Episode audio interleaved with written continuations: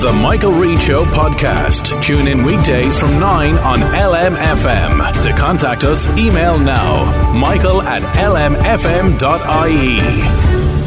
Monday morning, the 8th of uh, January. Good morning, with much debate and discussion from now till 11am. This is Michael Reade on LMFM. The HSE says uh, there has been no decision on a date to implement the next phase of changes to the emergency service department service at Our Lady's Hospital in Navan. The issue, they say, will be considered by the CEO and the board of uh, the HSE when they receive a recommendation from the appropriate personnel. But no such recommendation has been received at this point, according to the HSE in a statement issued to LMFM. Now, this follows, of course, a claim last week being made by the Sinn Féin TDs in County Meath that the emergency department is to close as soon as April or May of this year. Let's speak to local TD and the Minister for Justice, Helen McEntee, who's on the line. Good morning, Minister. Thank you for joining us on uh, the programme uh, this morning. Can you bring any clarity to this uh, situation? If I could just at the very outset, Michael, just to wish you a, a happy new year and indeed to all of your listeners. Indeed. And look forward to and many uh, happy returns. Yes. Yes, look forward mm-hmm. to, to, speaking and engaging with you in the year ahead. So, Michael, uh, I mean, on this issue, I have been given assurances from the Minister for Health, Stephen Donnelly, as we would have heard last week, and confirm uh, to colleagues locally as well that there is uh, no basis for these claims, that this is not a decision that has been taken um, that the A&E is not going to close in April, uh, and that has been made very clear to me. Uh, I know a number of changes have happened in the last week. Uh, in particular, that Navan Hospital has come under the management of uh, the RCSI group. So at the moment, our hospitals are put into various different groupings across the country. The Navan Hospital is currently in the Ireland East group, which would include the Mater and others. The RCSI group is the group that includes Drogheda, Connolly, uh, Beaumont and Cavan Hospital. And I think people will know for years Navan and Drogheda have really been very closely linked where an ambulance moves from Drogheda to, or Navan attempts to mm. go to Drogheda. So that is the change that has been brought to my attention in the last week. Uh, the management has moved over for Navan to the RCSI group. So Navan is now included under the same management as uh, Drogheda, as Connolly. And again, as I think people will be aware, if there were to be a change in Navan Hospital and in particular in the ED, it would most uh, most of all impact Drogheda and Connolly. Uh, and in the last year, we have heard very clearly from consultants working in Drogheda and those working in those hospitals that there simply isn't the capacity nor the ability to be able to take on those changes. So that is the only change that has been made mm. uh, that I have been made okay, but, but, that has happened in, in the last week. And, but and, but the plan, uh, I don't think there's any disputing what the plan is. Uh, that uh, eventually, or somehow, uh, perhaps a better way of putting it, the plan is uh, to replace the emergency department with a 24-hour medical assessment unit. And as the HSE says, the question is when. and according to the HSE, a, a date hasn't been proposed yet. Is that your understanding of it? Well, I think we all know that there was a document written uh, some time ago, and the document clearly indicated that Navan Hospital would change. However, my own belief, and I think that of a lot of people, is that in that length of time since the document was created, we've seen a massive increase in our population. We've seen a huge amount of pressure, um, but again, back on Drogheda and those surrounding hospitals, um, where we've had to increase the capacity there, where we've had to increase resources just to deal with that particular demand. Mm. And again, we heard last year from consultants who have clearly said that any changes to the emergency department would have a negative impact elsewhere. So, I mean, my, my, my overall objective is always and has always been that people, whether they're in Meath, whether they're in Louth or the surrounding areas, that they get the best outcome, and that's mm. where they need to go to a hospital that they have the right resources available to them. That, that's the, the, only objective that sure. I have here. Okay. The, the document you're referring to, though, Minister, that's the smaller hospital network, uh, yeah, yeah. Uh, which was published over a decade uh, ago. You're saying that's out of date, uh, but the reason, or one of the reasons, it, it, it, said that the hospital should be reconfigured is because the emergency department is not safe. Uh, that view hasn't changed. The view continues uh, amongst the medics that the emergency department in Navan is not safe? Well, my understanding of the department um, in Navan and the ED department is that there have been a number of changes. We know that there have been a number of um, changes to the ambulance routes. So particularly if you have critical conditions, they have been diverted to Drogheda. So that has already happened. Um, I think it's working very well, and I think consultants and doctors uh, and medics in both hospitals mm. are happy with how that has progressed. I know in Navan alone, they have had a huge amount of investment, so that wouldn't suggest that this is a, a hospital that's going to be downgraded or, or, or any less than it is now in the last two months alone. There hasn't been any investment in the emergency scanner. department, though, Minister, and there is uh, the problem because therein lies the concerns. There's a particular concern about critically ill patients, uh, and I'm sure that there's fewer patients going to Navan for emergency care now because of the ambulance protocol. But what about patients who end up in the hospital who are critically ill. Uh, we heard uh, from uh, the clinical director, uh, Dr. Jerry McEntee, who said that those patients are not provided with the best opportunity of survival. Uh, what what uh, steps have been taken, knowing that this hospital is not safe, to make sure that all patients who are critically ill have the best opportunity of survival. Has any investment been made in the emergency department? Well, my understanding is yes. Um, as I said, in the last two months alone, a new MRI scanner has been uh, put into the hospital, and that absolutely links in with the emergency department. If people are waiting for an MRI where you potentially have a critical situation, a person does not have to be transported to Drogheda. Yes, there has been significant investment in surgery, which you could say is separate, but at the same time, if somebody comes into the hospital, that they don't go through the ambulance and, and bypass Navan, that they're there uh, and there is surgery required, while a lot of it is managed surgery and um, surgery that's, you know, people have planned, uh, there is an ability for other types of surgery to take place. And then there's been investment more generally in the hospital and the infrastructure surrounding it. Um, so, you know, there has mm. been investment in the hospital. And of course, but, but the bypass that was put in place only in the last year that was to make sure that those who are critical that they're mm. not going into a hospital where, where they don't have the resources. And it's the same, and I probably discussed this with you before. Mm. If you have someone that has a brain injury, you know exactly which hospital they're going to go to in Dublin. If you have somebody that has cancer or where they need to be treated, it's always about providing the best support. But mm. my own belief is that we have such an increase in our population in the last number of years alone. Uh, we know the, the pressure that Drogheda is under and Connolly to change this now mm. uh, and to remove the ED status in Navan. Okay. It would not be the right approach. Uh, in saying that, I will always do what is clinically best here for people mm. uh, where that advice is, is, is recommended, but I have not been made aware of any decision or any recommendation to close Navan ED, and I just want to be to be very clear about that to people that I've not been made aware, and I've spoken to the minister who has refer, who has reiterated that and said that very clearly to okay. me. But but you you as a, a government were told a, a, year ago that people could die unnecessarily because they were receiving treatment in Navan where they could have got better treatment elsewhere, uh, which uh, obviously uh, is uh, something that needs to be taken very seriously. Nobody wants people to die unnecessarily. Uh, are, are, you saying that you're satisfied that the necessary investment in the hospital has been made to prevent that uh, and that it can't be claimed? that uh, critically ill patients won't have the best opportunity of survival in Navan anymore? Michael, I, I think you'll appreciate the difficult situation that we as politicians sometimes find ourselves in because while that has clearly been communicated in a number of different ways, and as I've said, there, have been bypass measures put in place and other investments. I have also received information from consultants in other hospitals saying if these changes were to take place, then you are potentially risking lives as well because of the demand and the capacity uh, restrictions or, or, or the capacity that's currently being dealt with in Drogheda. Uh, and the consultants would have written that very clearly from Drogheda in the last year as well, outlining their concerns if further changes were to happen. So it is always about, from, from my point of view, highlighting these issues, highlighting these concerns, highlighting the fact that all hospitals here need additional investment, uh, require additional resources. Uh, based on that engagement last year alone, we've seen an increase in staff to Drogheda hospital to try and deal with the challenges mm. that they face and, and how busy they are. So I always listen to the clinical and the medical advice that is presented to me. Of course I do.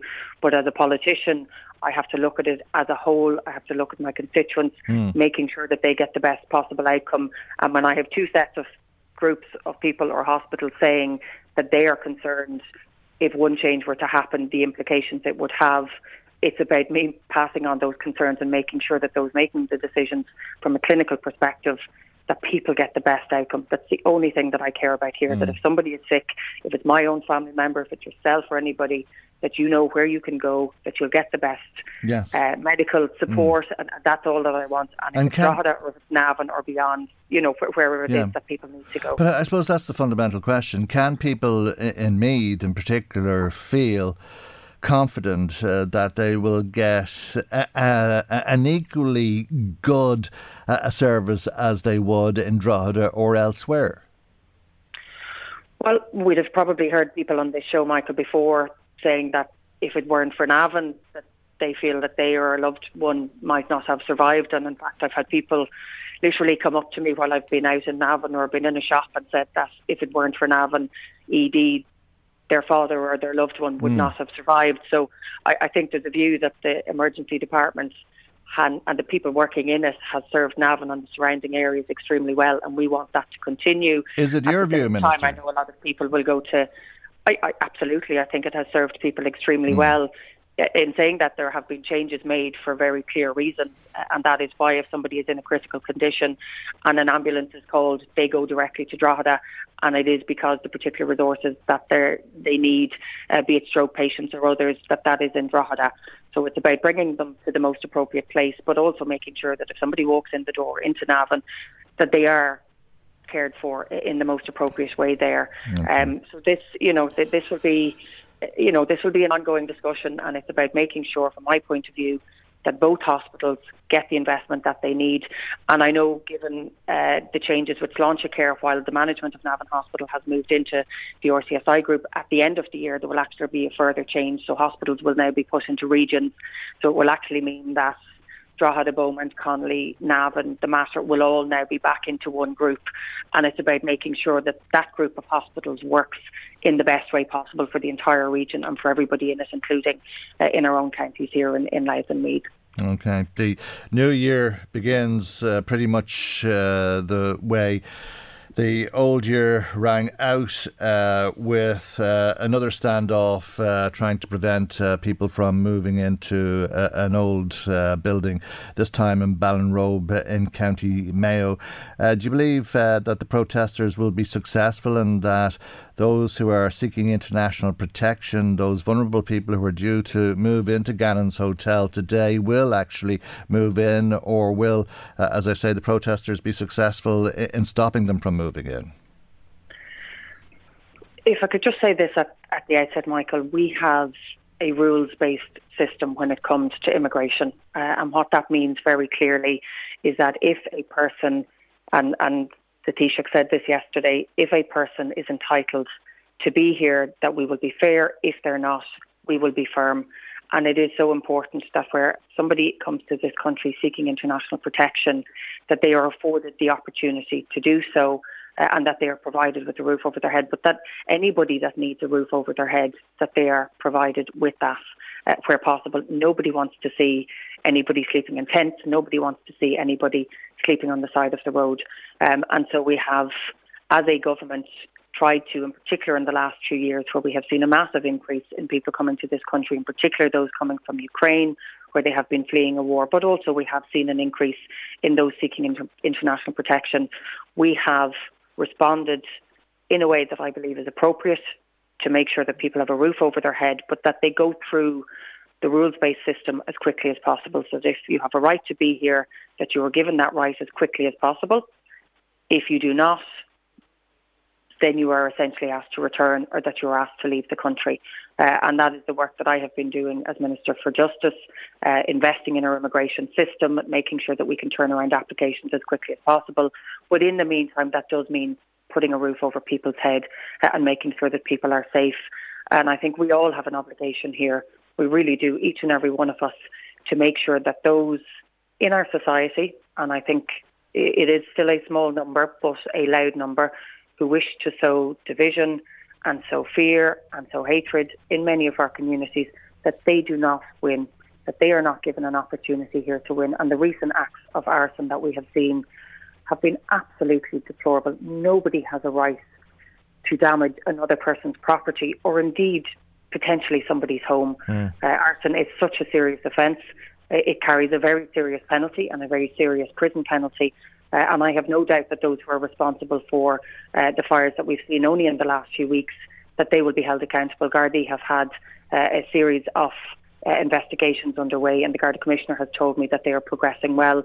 Uh, and I really hope that we see uh, in the very near future people arrested and, and, prosecuted for this because we cannot allow this type of narrative to take hold that this is okay, that this is acceptable, that this is in any way connected to an overall discussion or debate around migration. Because let's let's have that discussion, mm. let's have that conversation, but don't in any way equate it and say that it is okay to burn out a building because people have concerns or potentially have concerns around migration. Yeah, the owner cannot allow us get to that point. There were reports that the owners of the hotel had withdrawn from the contract uh, to uh, make it available to the department to house uh, international protection applicants. Uh, and could you blame them? I mean, if you had a, a property, uh, wouldn't you rather it lie idle than have have somebody burn it down? Well, I, um, I don't have confirmation as to whether this is moving ahead or not in this particular location. Um, mm. That's obviously a matter for the Department of Integration, but I do not see it myself personally as something positive that people are potentially being deprived of a roof over their head. No, but, but, but, and, but do you understand the point I'm making that there's going to be fewer properties made available uh, uh, because you don't want to be off your head to uh, rent somewhere out. Uh, if uh, it seems almost inevitable that the place is going to be burnt down. Well, what we need to send is a very clear message that this is not okay, uh, and that's why Gardaí are working uh, around the clock, particularly in the two recent arson attacks that we have seen in Galway and in uh, in Dublin. They are working around the clock to make sure that those who are responsible that they are brought to justice. Uh, and again, for people who aren't aware, arson is a very serious crime which carries a very lengthy uh, prison sentence and penalty. Uh, and I think anybody who does this needs to see very clearly that there are repercussions at the end of the day. Uh, and I think that in itself would send a very strong message. So I have every confidence mm. that Gardaí will do their job. Um, it is not okay. Uh, and, and, absolutely, I, I, agree with you. Uh, people must be concerned, particularly if they have um, international protection applicants mm. there already. Uh, and I will repeat what the Taoiseach said again yesterday. I mean, we are all concerned. Nobody knows uh, whether or not somebody might be in a building if they're to set it alight. You know, a derelict mm. property, a of remote course, property. Yeah. Mm. You could have anybody in there sleeping rough, um, you know, there for whatever reason. Uh, and that is, I think, a lot of people's concerns. So the message needs to be sent very clearly. Yes, let's have a conversation.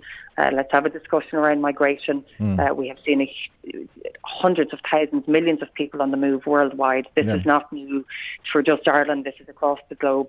But let's never equate it to arson or say that this is uh, a reasonable response to the general debate that we're having that we need to have and that I'm very happy to have with people uh, given the role mm. that I have and the responsibility around immigration and the, and the rules-based system that we have. But if we're to have a, a discussion um, what are we discussing, uh, or, or, to what end are we discussing it? Because in Ballinrobe, they say the protest is 100% local. It is local people. There are no people from outside involved, uh, and they have not been encouraged by people outside of uh, Ballinrobe uh, to stage this protest. Uh, but what needs to be discussed with people who don't want people moving to a, a building? Uh, people that they know nothing about, people that they've never met, uh, but uh, have heard a lot of Chinese whispers about. So there is a lot of information and uh, can I say disinformation that has been put about when it comes to migration. So there are people who would want you to believe that we have no structure, no system, no ability to know who is coming in. But in particular, there mm. is a hugely damaging rhetoric that has been said and indeed been said in our own parliament that migrants are more likely to be criminals, that they're more likely to cause problems. All of this narrative has been put out there, and it is there is absolutely no basis for it. And so, from my point of view, uh, it's important to say to people we do have rules. So we have a rules-based system. So if you are coming to this country in terms of uh, you know, looking for a job, if you are joining family members, if you're coming on holidays, if you're outside of the EU, you apply for visas, you go through a system, you get it. There are rules. If you come seeking international protection, there are also rules. So a person comes, they apply. Um, I have invested hugely in the last year alone into our international protection offices. So the number of people working there uh, has increased two or threefold. So it means that we are turning around applications much more quickly. Uh, and to the earlier point and the Taoiseach's point, if you have a right to be here, we will be fair. We are turning around applications quickly. If you don't have a right to be here, then you will be asked to leave. We have also introduced, and I have introduced in the last year alone, a number of new measures. So people will be aware that there are people coming from particular countries um, where we have deemed them as safe countries. So there should be no reason for someone to come seeking international protection. I have put in place a fast track system, which means that those people coming from those countries are getting their response within three months, in fact, quicker than three months. And mo- most of those are, getting a negative response and being asked to leave and they have left the country. So it, it's about making sure that we are fair, where people genuinely need international protection and need support, and where they don't that they are asked to leave and that they do leave. But this this disinformation that everybody's coming, that there are no rules, that people are doing what they want, that they're being handed a house within the first month, that they're more likely to be criminals, it's simply not the case. These okay. are people seeking a better life, and there is an onus and an obligation on us as a country, I think, to do what we can to support them and where we don't and where we don't have an obligation that they are asked to leave.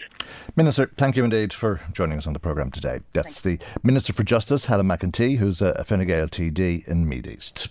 Michael, Reade on LMFM. Now, the SIPTU trade union has accused Boliden, which runs Tara Mines, of not acting in good faith. In fact, it says it has been underhanded in a tactic uh, that they have described as being reckless. Uh, let's uh, speak uh, to John Regan, SIPTU sector organiser. And uh, a very good morning to you, John. Uh, and thank you indeed uh, for joining us on the programme this morning. This is to do with a package of voluntary redundancy that the company has made known to employees. you did get sight of what it's proposing before it went to employees. Is that right? Well, look at Michael. Just um, sorry, there's a lot of feedback on this line. I don't know whether you can do something with it. I can hear myself coming back to me. Oh, um, uh, apologies, John. I, am sorry. Um, I, I, we, will try and get you on a, a different line uh, uh and re-establish that, and come back to you in one second uh, to see if that's possible because there's uh, undoubtedly a, a, problem on that line, uh, which is very off-putting. We'll um, come to some of the comments now. In the meantime, uh, Paddy Duffy in touch with us uh, first thing this morning, saying it's very obvious that Israel is employing a scorched earth policy in Gaza. He says this is a tactic normally employed by a defending army that is in retreat, like Russia used it against the invading army of Hitler in the Second World War. Stalin ordered his retreating army to destroy everything of use uh, to the advancing Germans. It worked, by the way. Uh, Netanyahu, though, uh, Paddy says, wants the Gaza Strip to become uninhabitable, so the surviving Palestinians have no choice but to move. Uh, thank you indeed, Paddy, and indeed a very happy new year to you. We'll come back to some more of those comments uh, in a, a, few minutes' time, but I think we have a, a better line for John Regan. Thanks uh, for bearing with us there, John, and coming back to us. I, I, was saying uh, that you've taken exceptional uh, umbrage to the way Boliden has acted in relation to offering these voluntary redundancies. Yeah, look, it's uh, it's disappointing, but not at the same time uh, a great surprise to us that the company are acting like this. They announced the closure uh, back in July, uh, the very same way they went public on it. They sent us a document uh, very late Friday evening and within an hour, they had circulated the document into the national arena, and I presume you uh, would have got it. Um, and uh, they, they equally shared it with the employees, which you know we don't have a problem with that. But they only showed them half of the picture. Uh, what I've been told, they haven't showed them the full document, the rescue plan, and that rescue plan. Um, you know, uh, uh, when I read it, and I've only read it really once because It is uh, an absolute attack on the terms and conditions of employment of our members that have uh, worked tirelessly for over 40 plus years with this company. Uh, our terms and conditions of employment have been hard fought and won uh, based on flexibilities, based on cooperation, based on meeting ton- tonnages.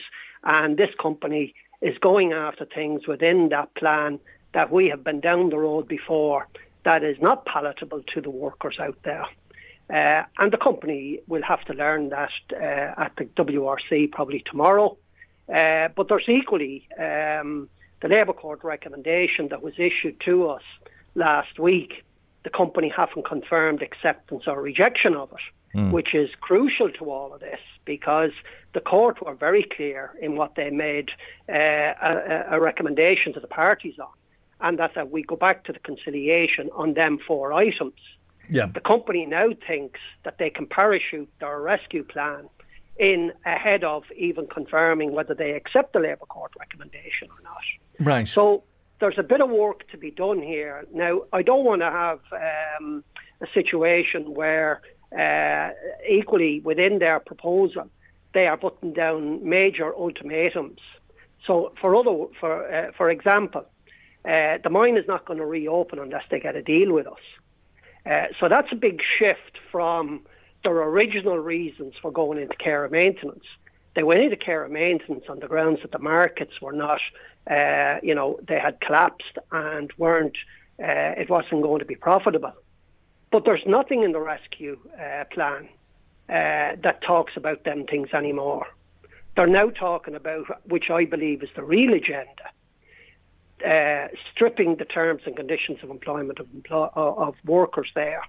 Uh, and by the way, they are saying there'll be no redundancies either until they get that deal. So there's ultimatums uh, completely across their document, which both parties have to move away from mm, if there is to be an agreement here. But when you say there'll be no uh, redundancies, uh, I'm sorry, John, and that just confused me. Are you saying there'll be no redundancies other than the voluntary redundancies under the package that they proposed without negotiation with the unions? No, no, no, no. no. They, they are they are go- they have gone out looking for interested uh, parties to make it known, and they've given a deadline of the 30th of January for people to make their wishes known. Right. Now, uh, uh, they intend to negotiate redundancy terms with us. They are flagging, and they are, well, not flagging, they have produced a document on redundancy terms that was unilaterally imposed into the mine in 2009.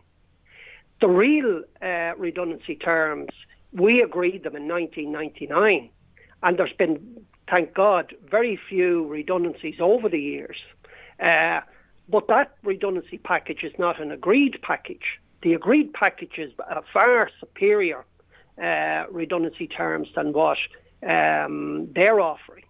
But they're not. They're offering it in a way that all they're looking for is gaining uh, uh, information from the workers as to whether how many is interested, and they're going on in their rescue plan to say you're not going to get any redundancy terms until we have an overall uh, operational rescue plan agreed, and that could take, uh, you know, forever if they're going after every piece of term and condition that we have established over the years and agreed. They're looking at new hours, they're looking at shifts, they're looking at uh, a new startup rate for a miner going in there. It is unbelievable what this company is going after. But it is also no surprise insofar as they are now planning for when they get into the new mine. And they're stripping, they're attempting, they're going to attempt to strip back all the terms and conditions of employment to be ready to make all the profits when they get out and into the new mine. That's the new agenda. It has finally gone all circle as far as we're concerned. Uh, we now know what the real agenda is here. And, and that was the motivation, you believe, for closing the mine? Well, it certainly looks that way. We'll need to be convinced otherwise, and the WRC tomorrow uh, will probably get into some of that. Uh, but yes, that's what I believe. Their document has not been produced. They've got help to produce that document. It is not of the, the local management's um, own doing. Uh, which is fine. They're entitled to get assistance. They're entitled to get their uh, thoughts together in the plan. Yeah. But they're equally saying to us that there is more meat to go on this document. They've only shared part of it with us. So who knows what else is going to come out of when they finally get around to sharing the full um, plan and rescue of this mine. Correct me if I, am wrong, but listening to your language uh, uh, and indeed your tone this morning, John, uh, I, I, take it that relations have hit their lowest ebb between Boliden and the unions, uh, that we are now looking at the potential of a very protracted and bitter dispute. I wouldn't see it that way, Michael. Uh, okay. Uh, my apologies to people if my tone is wrong, uh, but you do have to put yourself in our position. Uh, this document appeared on Friday, late Friday evening, and it went all nationally everywhere. Uh, and that's not the way we do business. It's uh, regrettable that the company have done that for the second time. They done it as well when they announced the closure. they went publicly before they told their own workers. So they're doing it again. They haven't learned. Uh, but no, I don't see uh, us as having a great divide between us. I see a lot of work to be done here to get an agreement. But ultimately, the company has identified uh, June or the latest, the second, the end of uh, the second quarter to open the mine. That's that's the. How are they going to get themselves uh, uh out of that situation? Um, you know, they can't they can't keep dodging and keep pushing out dates. They have now said the second quarter, and the second quarter ends in June, the hmm. thirtieth of June. Mm. So we expect the mine to be open well in advance of that, and we will be pushing to get that as on from tomorrow. Okay. And we will be uh, hoping uh, and absolutely committed to making sure we maintain the terms and conditions of employment that we currently have. There is an agreement under the WRC uh, that that would happen. So hmm. all workers must return under their current terms, but their document is saying nobody is coming back unless they accept the new terms. Okay, well, that's a breach straight away of uh, another uh, part of the WRC agreement. Okay, and, and the talks resume in the WRC tomorrow. Yeah, and we will be there to, to to bring about an agreement. We've a hard job to do. Sure. It's not going to be uh, easy get the company around to where we need to get it, but the ultimate uh, the ultimate uh, ultimate position for us is to get the mine open and get people back to work.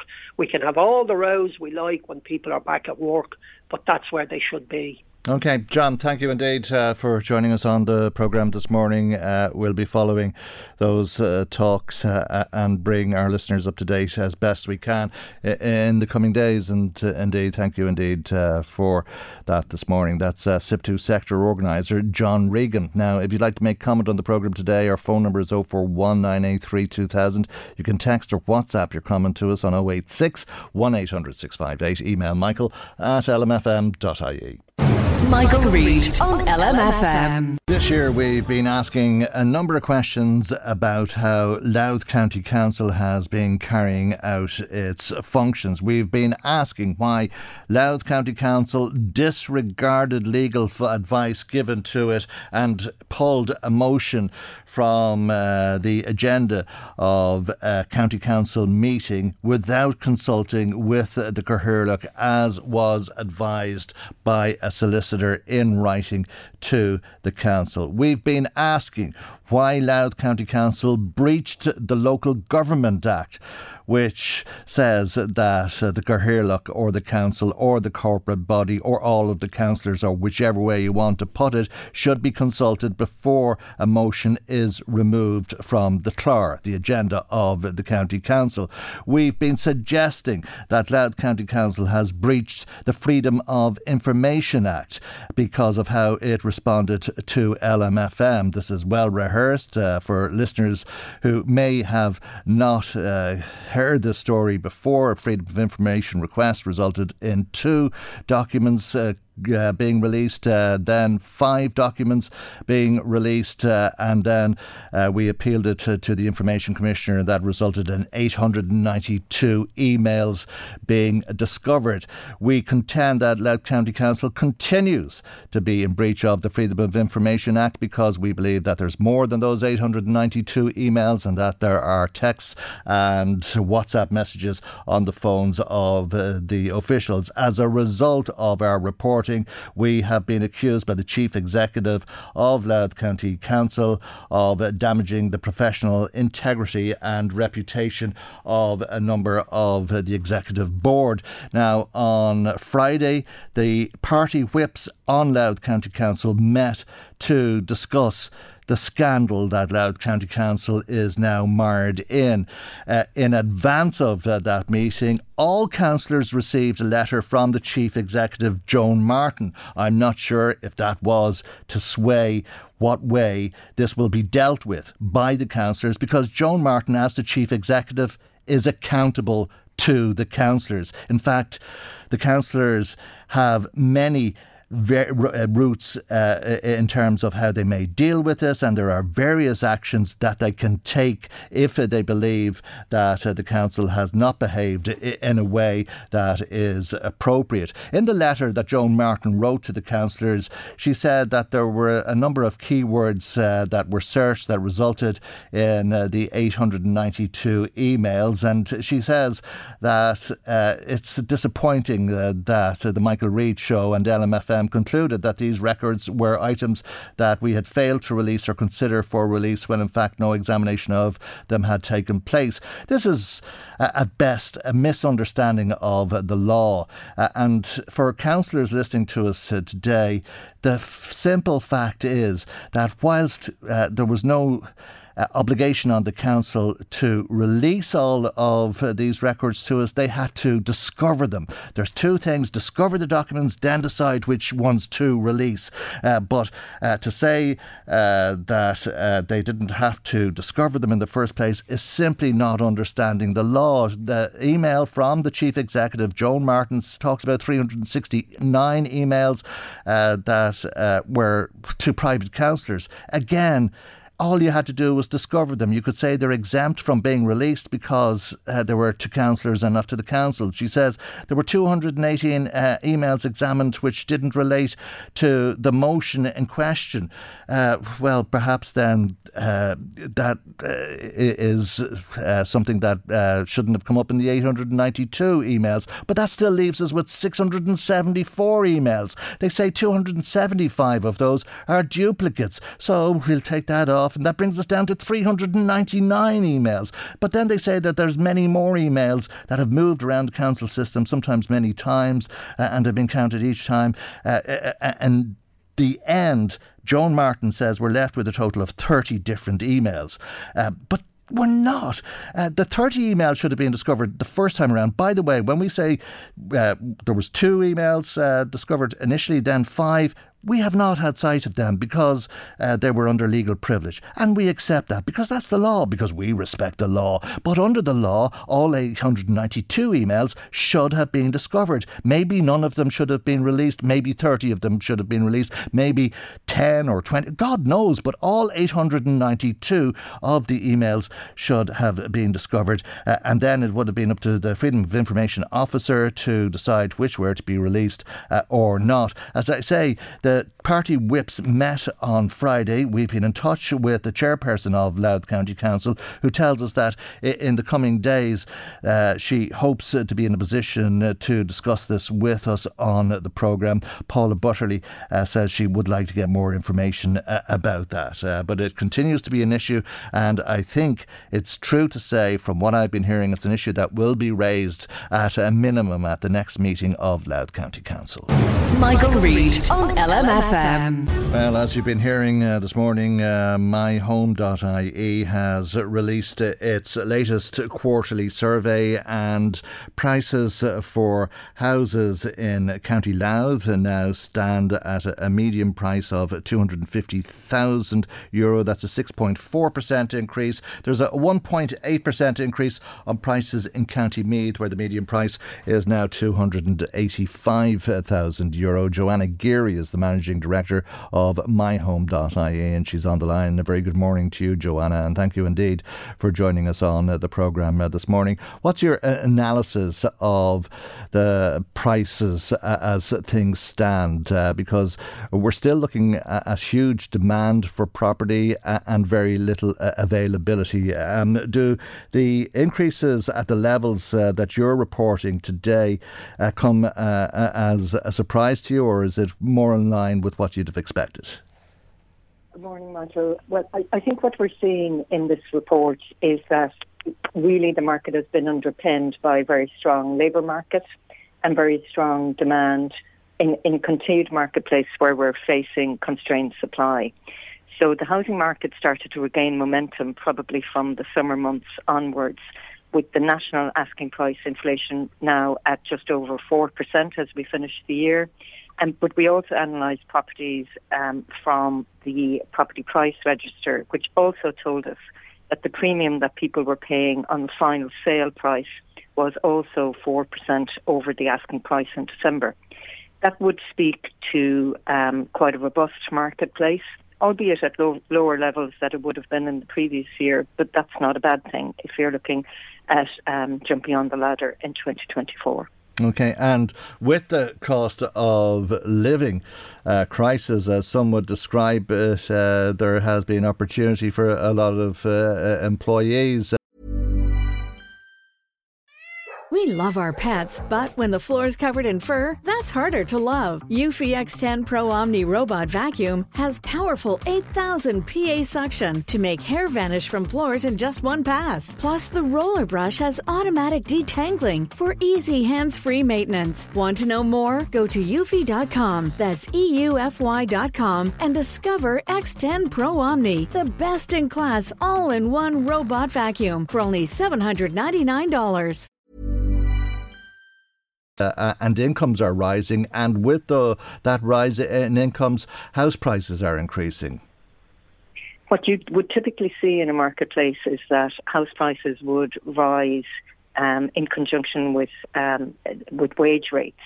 But actually, what you're seeing here, and some interesting data from the revenue commissioners um, post the budget last year, was that there's been a 50% increase in numbers earning in excess of 100,000 euro in the country.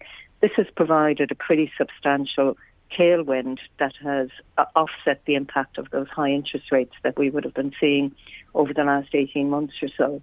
So, you know, we've practical full employment in this country. We have higher earners now paying more tax um, and feeling uh, more robust about their opportunities. So that's all uh, significant of the demand that's there. And ex- speculation, if not expectation, that interest rates will decrease. Well, it remains to be seen what's going to happen with, with interest rates. But that being said, you know, the Banking Payments Federation would tell us um, from a report they did back in October that the average mortgage approval in October was 297,000 euro. That's a pretty significant mortgage um, level. That's up 6% in the year. That means that buyers are stretching themselves because they're now earning more and they're also taking on greater mortgage debt despite those interest rate hikes that we've been seeing. So I think people are feeling confident about the future. You know, let's see what happens with interest rates. You know, that would certainly, you know, if interest rates started to come down, you could expect to see asking prices start to increase again, especially because there doesn't seem to be any immediate end in sight to the supply issue that we have. Um, on my home, just 11,600 properties available for sale at the end of uh, December. Um, that's way down from where we were before the pandemic, um, which that figure would have been about 20,000 euro um, before COVID. So that you know dramatic mm. drop in supply, 19% down in new listings in the quarter, um, would suggest that you have more people who are mortgage ready, ready to go, um, with higher value mortgages from data from the Banking and Payments Federation that are chasing less stock. Okay, you, so, don't, you, you don't see any immediate drop in prices, I take it. No, all the market fundamentals would point to low single digit price increases, asking price increases in 2024. Um, unless something dramatic happens.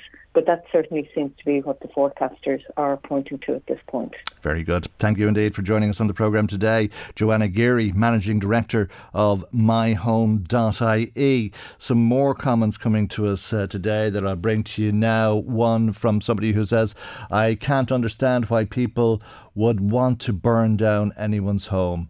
We are all humans, we are all equal, and we are all children of God.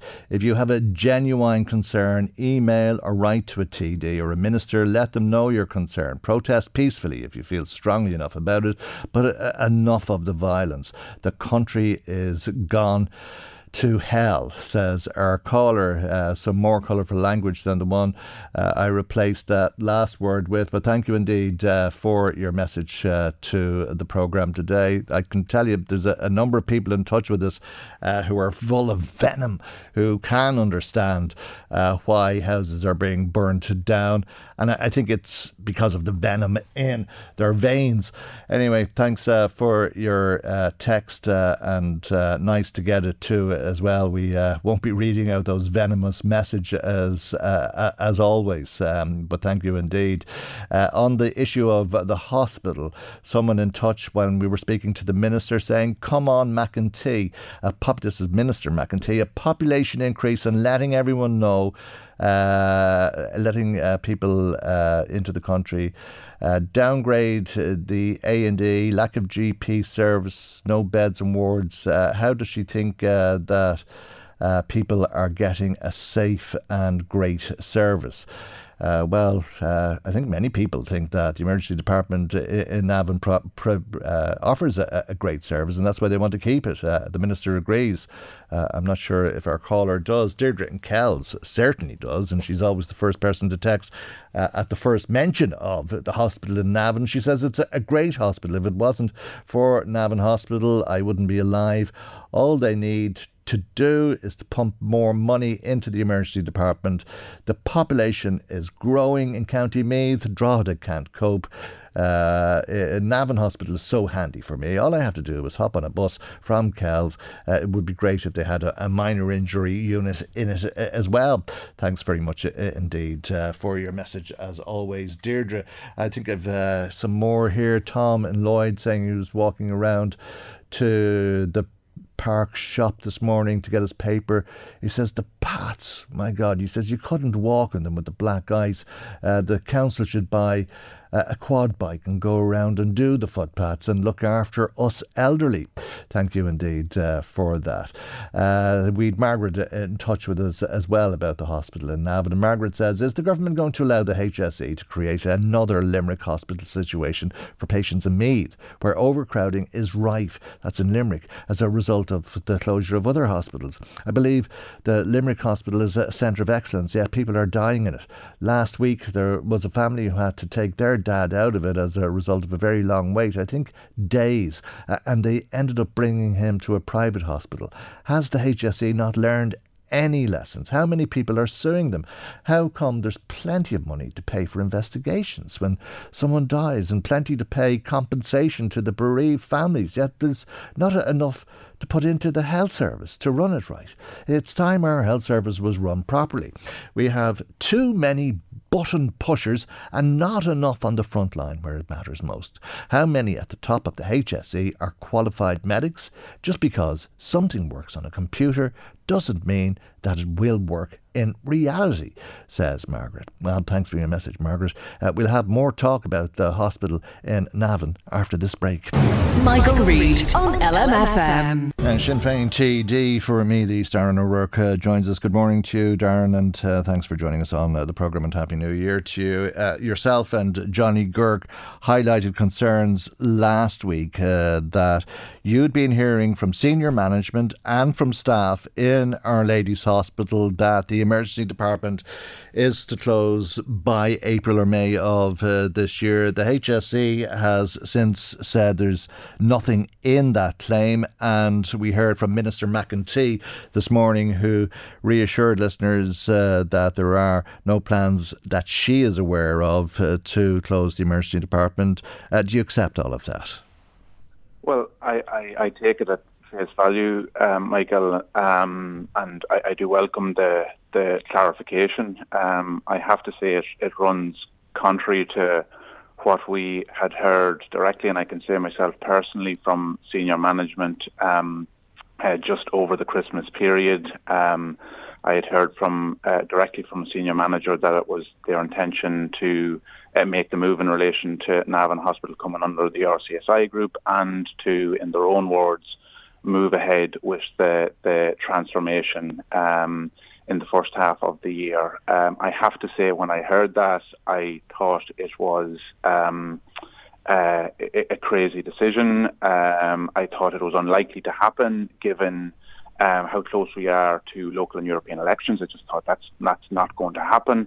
Um, but then, when both myself and Deputy Johnny Guirke had heard uh, from uh, local representatives in the hospital, but also uh, workers there, that it was uh, literally a, a, a rumour or, or, going all over the, the hospital. Well, then we felt that it was appropriate to highlight it publicly and to seek clarification in relation to it. Uh, uh, Deputy Guirke submitted questions to the minister. I've submitted freedom of information requests. I, I, I appreciate that there are responses there now issued to yourselves. Um, from the HSE and from uh, uh, through local uh, government representatives from from the the, the, the minister. But a, a, couple of things. Um, it is still a statement of fact to say that government policy and HSE policy is to close the emergency department at Navan Hospital. The, the axe still hangs over uh, the emergency department at Navan Hospital.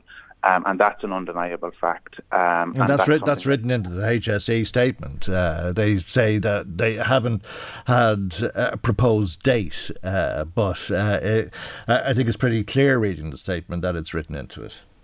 Yeah, and, and, and, and that's a difficulty. That's that's that's that's a serious problem that that I have, that Sinn Féin have, that others have in, in the region. I certainly think that the vast uh, majority of the of the public have in uh, in in uh, uh in County Meath and, and wider. Um, yeah. I think there's you know, there is there's a, a, political charge there that Sinn Féin are scaremongering with this story. We didn't generate this story. In fact, we didn't we didn't uh, run with it or raise it publicly until we had heard it from workers in Navan Hospital. I didn't uh, run with it when, when I heard it from, from senior management because, uh, as I said, I thought it wasn't something that was politically deliverable in the time frame that they outlined.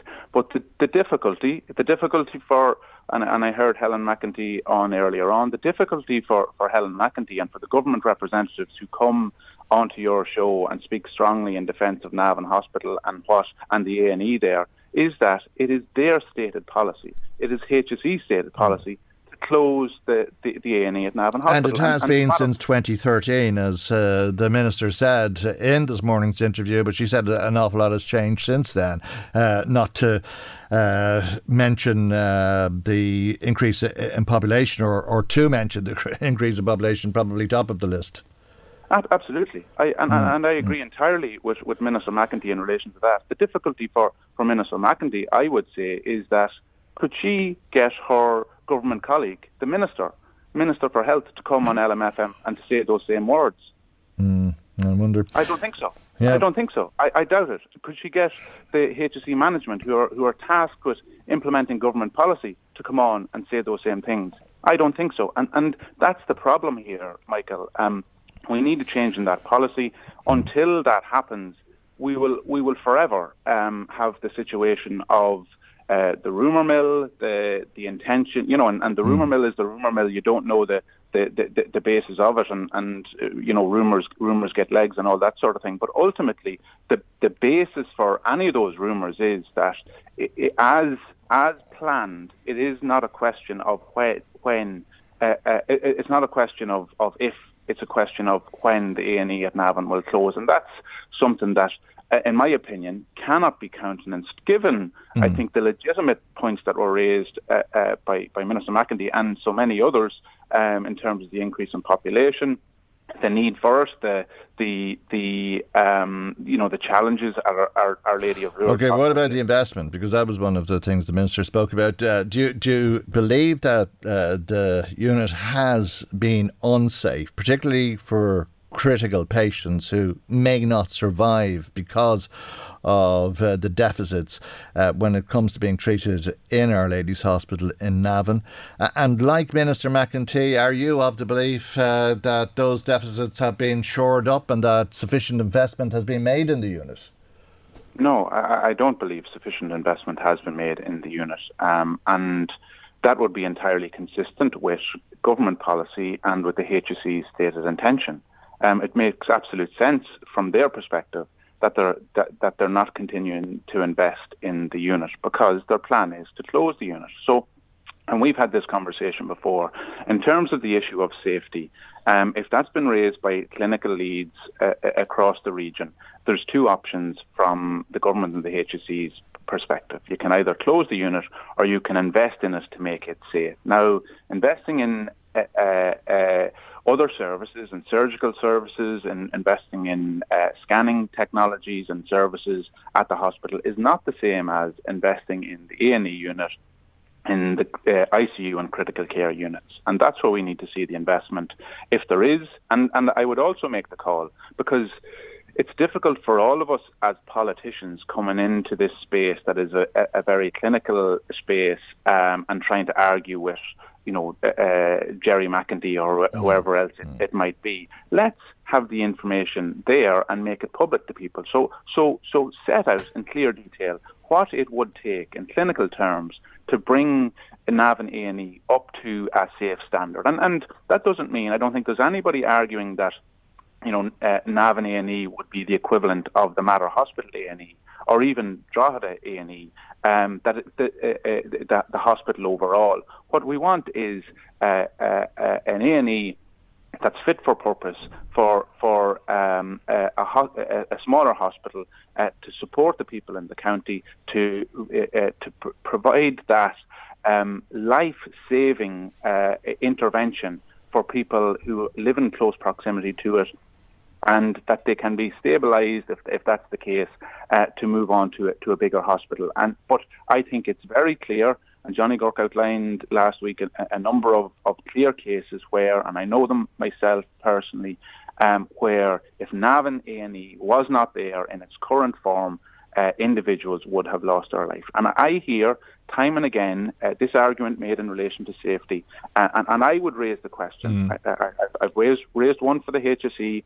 and, and, and, maybe you'd pursue this yourself, Michael, with them, um, to set out very clearly what investment it would take to bring Navan Hospital A&E up to a standard that is safe. But secondly, to show us the evidence that closing smaller A&Es delivers better outcomes for people in, in, in that area. So the so the suggestion here from the well, HSE I think that that is uh, the objective of uh, that report uh, and the work of the consultancy team that published that report into the smaller hospitals, uh, because you're not just talking about downgrading the smaller hospitals. You're talking about uh, investing I- into the services that are stripped out in the other hospitals, and then also building up those smaller hospitals to provide other services.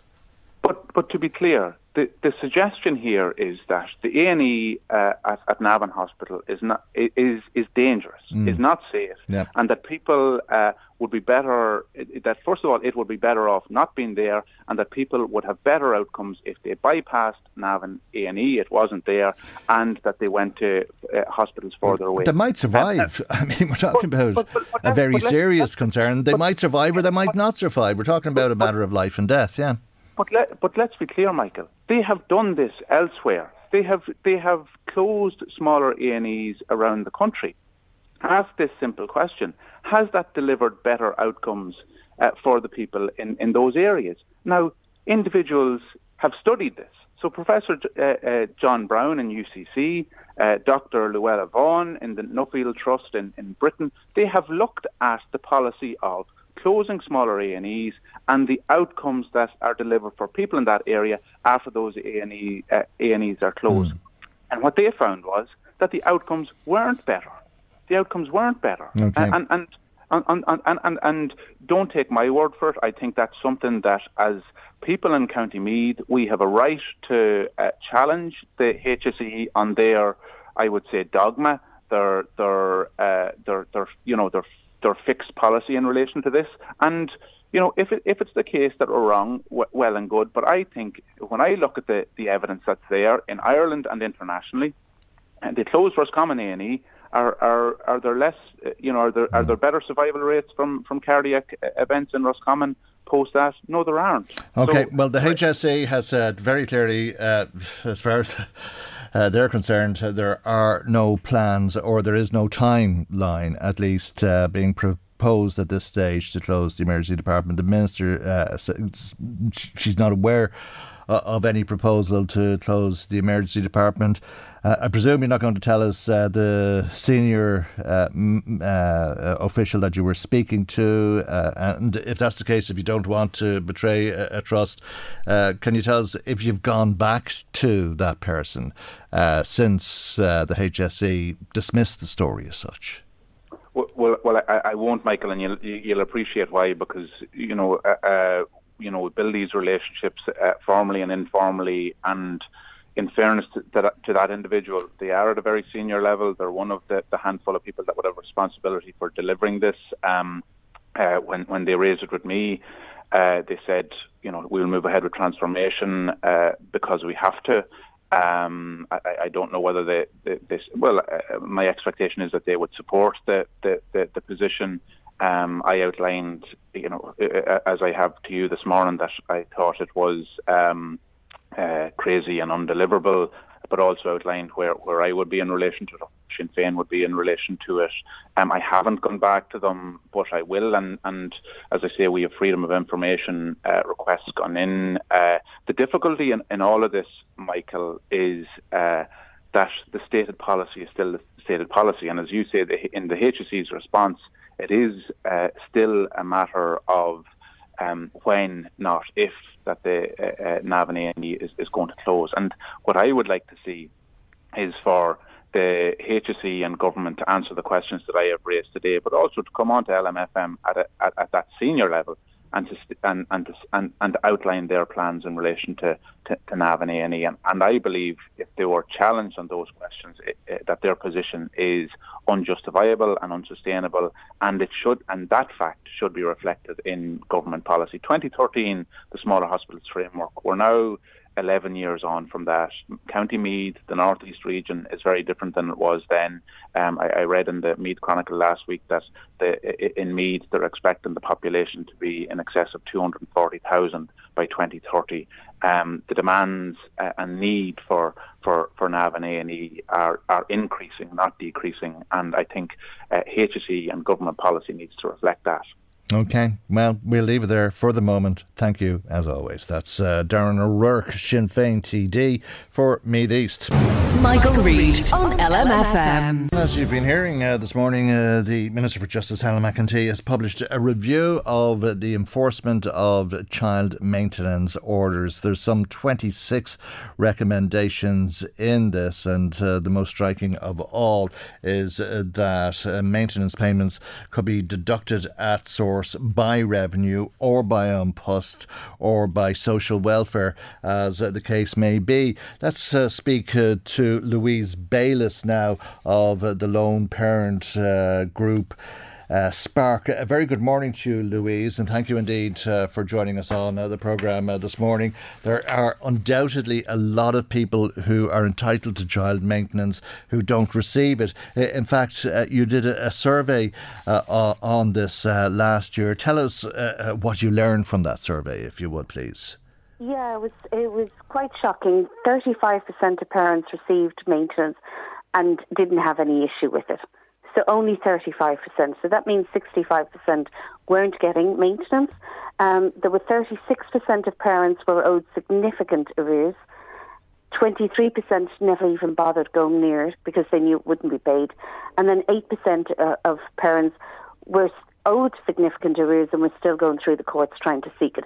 But significantly, I think the saddest part were 36 parents were owed significant arrears and just had given up in the courts process. Right. Um, and it's not just the parents who suffer as a result because the money is intended for the child's welfare and upbringing. It's absolutely the children that suffer. It's, you know, social welfare will provide you the bare minimum to live. So if you're relying on the, on the child's maintenance, it's massive. And like the average arrears we found when we looked at it was 8,313 euro. There's a lot of people that would have made a significant difference over the years. That's children missing going to to, to other children's birthday parties. It's all those extra things that makes a childhood special. And 8,313 of arrears outstanding. It's just appalling. I suppose it's all of those things that we hear about when we discuss the cost of living crisis, whether it's heat or eat, or getting a new pair of shoes or an overcoat, or going to the pictures, or some of uh, the simple things in life that elude people when they fall into poverty because it's lone parents who are most likely to fall into poverty, isn't it? Yeah, I mean, four times more likely to live in poverty if you're a child in a lone parent household, and that's an indictment of one of the major reasons is that we're not enforcing maintenance, we're not holding the two parents responsible, and we're putting it on one parent. One of the things that really came up at the start of the cost of living crisis, the amount of lone parents who told us that their ex-partner automatically reduced the maintenance because they said they were facing the cost of living crisis, which absolutely is true. People were facing it, their child was also facing it. Mm. And, you know, if you're living on a, the margins, you, what other parent would take money from their child to, to ensure their lifestyle wasn't impacted? Because I know there are many lone parents who are going to bed hungry at the moment because they're saying they are making sure the children have food. And, you know, come Tuesday or Wednesday before they get social welfare on Thursday, um, they are going without. And I'm saying social welfare, but even lone parents who are working mm. are, are really suffering. And in fact, that's been the the increase. Like I think St Vincent de Paul did a survey back in 2018 or 2019. My apologies, and it showed that poverty among working lone parents doubled in the previous five years. So whether you're working or not as a lone parent, trying to run a household on one income is really impossible, and that's why child maintenance needs to be there to make sure that two parents are financially at least responsible for the child. Yeah, and uh, I mean, when maintenance is decided or agreed, uh, um, it, it, should. Uh, increase or decrease, I suppose, annually uh, in line with inflation, shouldn't it? It should do, and that doesn't happen. And, and when I've just literally gone through the report that came out there this morning, and there's a lot of really positive recommendations that a lot of we which we would have fed into, you know, because mm. we we met with the Joint Oireachtas Committee and we met with the Child Maintenance Review Group, Judge Catherine Murphy, who was a very impressive lady, but also the Joint Oireachtas Committee. They really took on board a lot of the recommendations we said. But one of the things that is disappointing in the report, no stage does it say that that Eh, you know, that the maintenance payments will be index linked to the cost of living rise, so that if, eh, or inflation, that it would go up 2% every year or whatever. And that again is a burden and it means that people have to go back and forward. I mean, if you have a child of three or four, that payment shouldn't be the same in 10 years' time, and you shouldn't have to go back to court to get it done. And I think it's something that was lost in this review, but otherwise, I'm delighted with this review. I think if implemented, mm. it'll make a massive difference, and it's something that we've campaigned for the last 10 years. So it's a really momentous occasion for us today to see this report, and I'm really hopeful for the children who will be impacted by this. Okay, if that's a flaw, the percentage increase or uh, the that that you believe indexation, yeah, yeah, yeah. inflation indexation. But but but, know, but an increase on top of what? Uh, one of the recommendations I, I thought was very interesting uh, is that there'd be a calculator uh, to uh, decide on what the payment should be. Yeah, that's that's really helpful because there is that, and I and I do see from both sides of, of the coin here. You know, the in-camera law obviously is there to protect the in-camera family law is to protect both parties and to keep the privacy and dignity of the family, but it does lead to to misinformation and and and a lot of cases men walk away think they've been unfairly targeted and that they're paying too much, and women thinking that they're not getting paid enough, and nobody really knowing what's going on. So to have guidelines there and to say this is clear, this is transparent, maybe it will help with compliance even, you know, if you know that, well, everybody's paying this amount, this is the going rate to have a child. So I do mm. think that's a really positive recommendation. Okay, but it, it couldn't be a one size fits all either, could it? Because, uh, I mean, no, you can't pay out money not. that you don't have and you've no, low earners and not. high earners and all of that sort no, of thing. No, I, I think that the, the way the calculator mm. will be done, if it's done similar to other countries like New Zealand, um, Australia, other countries who are, have these systems in place. It is based on the parent's income and the needs of the child. So, you know, if, if a parent is on social welfare, that child is not going to have the same lifestyle as somebody whose income the parent is earning 100,000. That's unfortunately the reality for those children. It can be only based on the means, but it should be based on a percentage of the income and ensuring that the child gets their basic needs met. And if you go back to the 36% of parents uh, in your survey who are owed significant amounts of maintenance uh, but have given up uh, they've yeah. gone down the legal route. Uh, they've been in the courts, but they've given up. Uh, this review will be very welcome, I, I take it, because if adopted, there'll be no way out. There'll be no way of uh, deciding not to make the payments if it's taken out of your wages by revenue or by social welfare, as the case may be.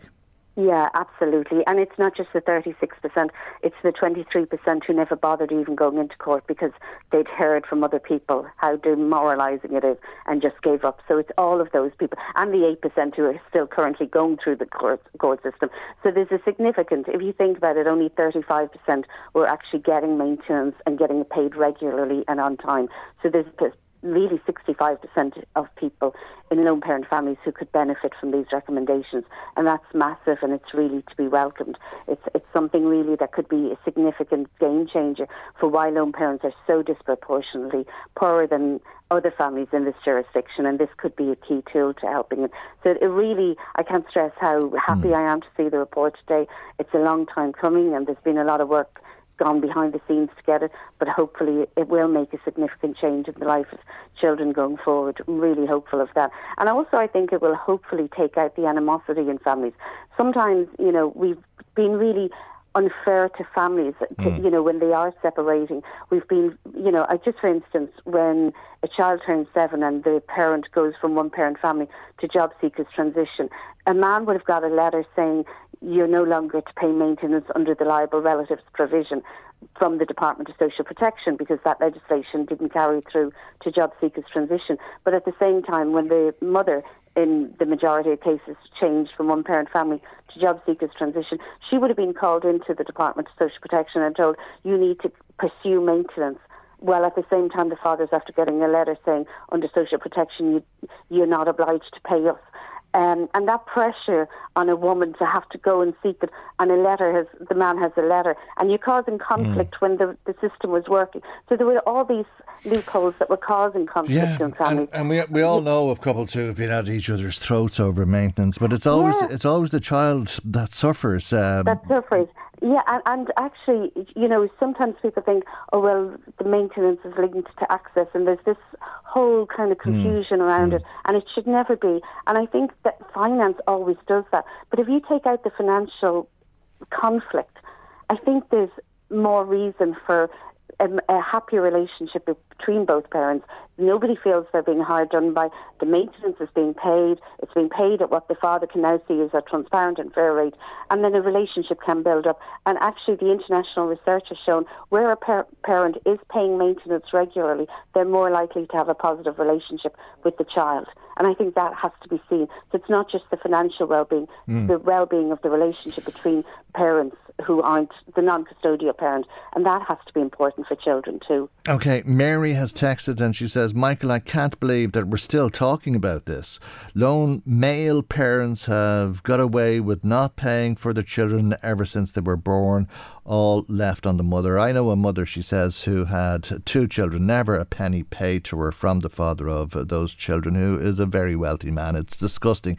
How can he do that to his own flesh and blood? And it is very sad, Michael says, Mary. And I'm sure that uh, reflects uh, the situation a number of people find themselves in listening to us today. So, what next do you know, Louise? Uh, because, uh, I mean, while all this uh, is very welcome in principle, uh, when will it become a, a reality? What have, has to happen for that to happen? Okay. Well, the first report that came out was the Child Maintenance Review Group, and that was came out last November, November 22. And we know that one of the recommendations from that was that social welfare would not assess child maintenance as means and allow the payment go directly towards the child. That legislation has currently gone through the is going through the Dáil. It's a pre-legislative scrutiny, and we're hoping to have that enacted. We had hoped to have it enacted before Christmas, but it looks likely that it'll be in the first quarter of this year. That in itself will make a huge difference because there are a lot of people who are losing half their maintenance to social welfare, or in even worse case scenarios where they're being deducted from social welfare and they're not even receiving the maintenance. So that'll make a big difference in it. And then the other parts of it, it, it, it seems to be an ongoing group. I wouldn't see it happening this this year, but you know, we as a group, the National One Parent Family Alliance, will work hard together to, keep pushing this and hopefully get it implemented within the next year. Okay, well, thank you indeed, Louise, for joining us on uh, the programme this morning. I should mention that Spark is a member of the National One Parent Family uh, Alliance, and Louise Bayliss there, who is co-founder of Spark. That's single parents acting for the rights of kids. Michael, Reade on LMFM. As you've been hearing uh, this morning, uh, the latest IBAL survey has uh, been published. Uh, that's uh, the Irish Businesses Against Litter. There's 40 areas uh, that have been surveyed in this league, and if we look at the three local towns that come under the survey, there's Drogheda at 24, clean to European norms.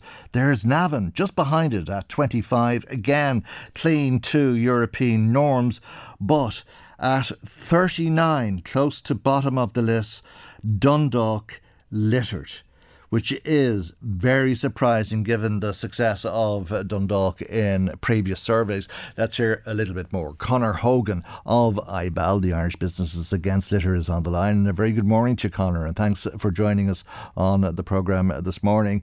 Uh, is there any explanation for how Dundalk has gone from close to top of the list to bottom of the list? Yeah, indeed, Dundalk did top our rankings uh, some years ago, Michael. Um, it is the case. I mean, we've seen it rarely, but um, it is the case that just for a number of years, a town can be in the doldrums. Seems to be the case with Dundalk. It's actually improved slightly from its mid-year position when it was seriously littered. It's now littered. I mean, if you look at the report, the reason is clear. There's just not enough grade A sites, not enough clean sites. They were the Red Barns Approach Road and Dundalk train station and the Clump Park and Playground. They were the only sites um, that were clean, and three sites out of ten just is not enough in our rankings. Towns have moved on from that. That might have been okay 20 years ago, but now we have towns that have nearly grade A sites throughout. Um, so in, in Dundalk, there was a litter black spot at the recycle centre on Castletown Road. Um, Clanbrassil Street was seriously littered. The Link Road uh, to Bridge Street seriously littered um, and a number of moderately littered sites. So. Mm. Um, and you're you seeing know, you're seeing a new phenomenon. Yeah. it's not that long ago we were talking about face masks and other COVID things. Uh, you're seeing vape-related litter now. Yeah, I mean, I wouldn't overstate it, Michael, but it's definitely on the increase. We talked about it, I think, in the summer, and since then we've seen further increase. Um, one in every 10 sites we survey, and we survey like hundreds and hundreds of sites across these towns, one in every 10 showed vape litter and that's double the amount we were seeing in 2022. So um, mm. we spoke about how harmful they are. Some people feel they should be banned. I think our findings strengthen the case for that. Okay, well, Navan has pulled its socks up uh, and it's maintained that effort, I take it. It, it has. Unfortunately, we've spoken before about St Patrick's Park, Michael. That was again a litter black spot. Um, heavy levels of dumping have taken place. A deterioration from a site which had some small improvements in recent surveys. It wasn't just casual litter, but household waste. I'm quoting there from the An report. That brought down Navan's uh, ranking. So um, any town that has a litter black spot, it's not going to be in the top 10, put it that way. Mm. But ne- nevertheless, credit to Navan that there was lots of good there, lots of grade A sites, Emmet Terrace, Trimgate Street, Preston Place, Navan Shopping Centre, the Devlin Approach Road, um, all uh, clean to European norms I and much was, improved compared to previous surveys. I think there was a special mention for Preston Place, wasn't there? Um, there, there was. Preston Place um, was cleaner than previous surveys, and minor items were, were present, but um, not to the degree to bring down the overall litter grade. And there was no fast food litter associated with nearby McDonald's. So, you know, it's just good to see improvements, and we have seen lots of improvements in Navan. It's just being dragged down by this one bad site. Okay, uh, an ongoing problem, as you say, at St Patrick's Park. All right, uh, to Drogheda then, uh, and uh, the improvements that have been made in that town have been sustained uh, as well. They have. It's still, I mean, and it's great to see Drogheda, um, which improved because it got a lot of bad press, I know, when it was towards the bottom of our table. Again, it's hard to, un- to understand why a town that was riding high in our chart a few years ago should have declined as it is, as it did. But nonetheless, um, sites not just good with regards to litter, but very well presented and maintained. They included the River Quarter and West Street, very attractively laid out. Um, there was there was some uh, anti-litter notices at the recycle and bring facility on King Street. Um, there was some improvement at Marley's Lane, but it was the only heavily littered site this time around. So you know that's a positive, I guess, that there was only one really bad site yeah. and lots of good sites. All right. Uh, you mentioned uh, the recycling centres, uh, I think, in all of uh, the three towns that mm. uh, you survey locally. And I take it that's a, a problem around the country. And I think one of the reasons, or possibly one of the reasons for that, is uh, that the use of CCTV was prohibited. Uh, but council should be able to return to using CCTV now at those sites to deter littering. Yes, and we are seeing an improvement in those sites across the country. I mean, they were typically magnets for litter, and we'd have lots of litter black spots, which were recycle centres around the country. That is changing. I also think they're being managed better. I think I find personally, for example, if you visit the bottle bank, say a few days after Christmas, previously you would have no chance of, of leaving your bottles there. Mm. But they, they, they seem to be emptied more regularly than previously. So, uh, and there was a need to manage them better. I think that's happening. Okay, uh, and uh, is enforcement uh, part of the problem where there are problems? We don't see enforcement as being particularly effective, uh, Michael. You can't. If you look at the, the statistics, I think will tell you that of you know the court cases brought forward, very few of them um, end up in prosecutions, and as a result, local authorities are understandably reluctant to take people to court for littering offences. It's hard to get evidence. The plain truth of it. Okay, well, 25 uh, of uh, the 40 towns are clean to European norms. That's not a bad thing, Conor. No, it is good, and um, also, I mean, the, the, margins at the top are tight, so um, the difference between 25th and 1st isn't all that great. Our job is to get all the towns clean, and we're gradually getting there. Very good. We'll leave it there for the moment. Thank you indeed for joining us. Conor Horgan of IBAL, the Irish Businesses Against Litter. That's our programme for today. Maggie McGuire research. Chris Murray was at the control tower. I'm Michael. God willing, we'll see you for our next programme tomorrow morning at 9am right here on LMFM. Good morning. Bye bye. The Michael Reade Show podcast. Tune in weekdays from 9 on LMFM. To contact us, email now michael at lmfm.ie.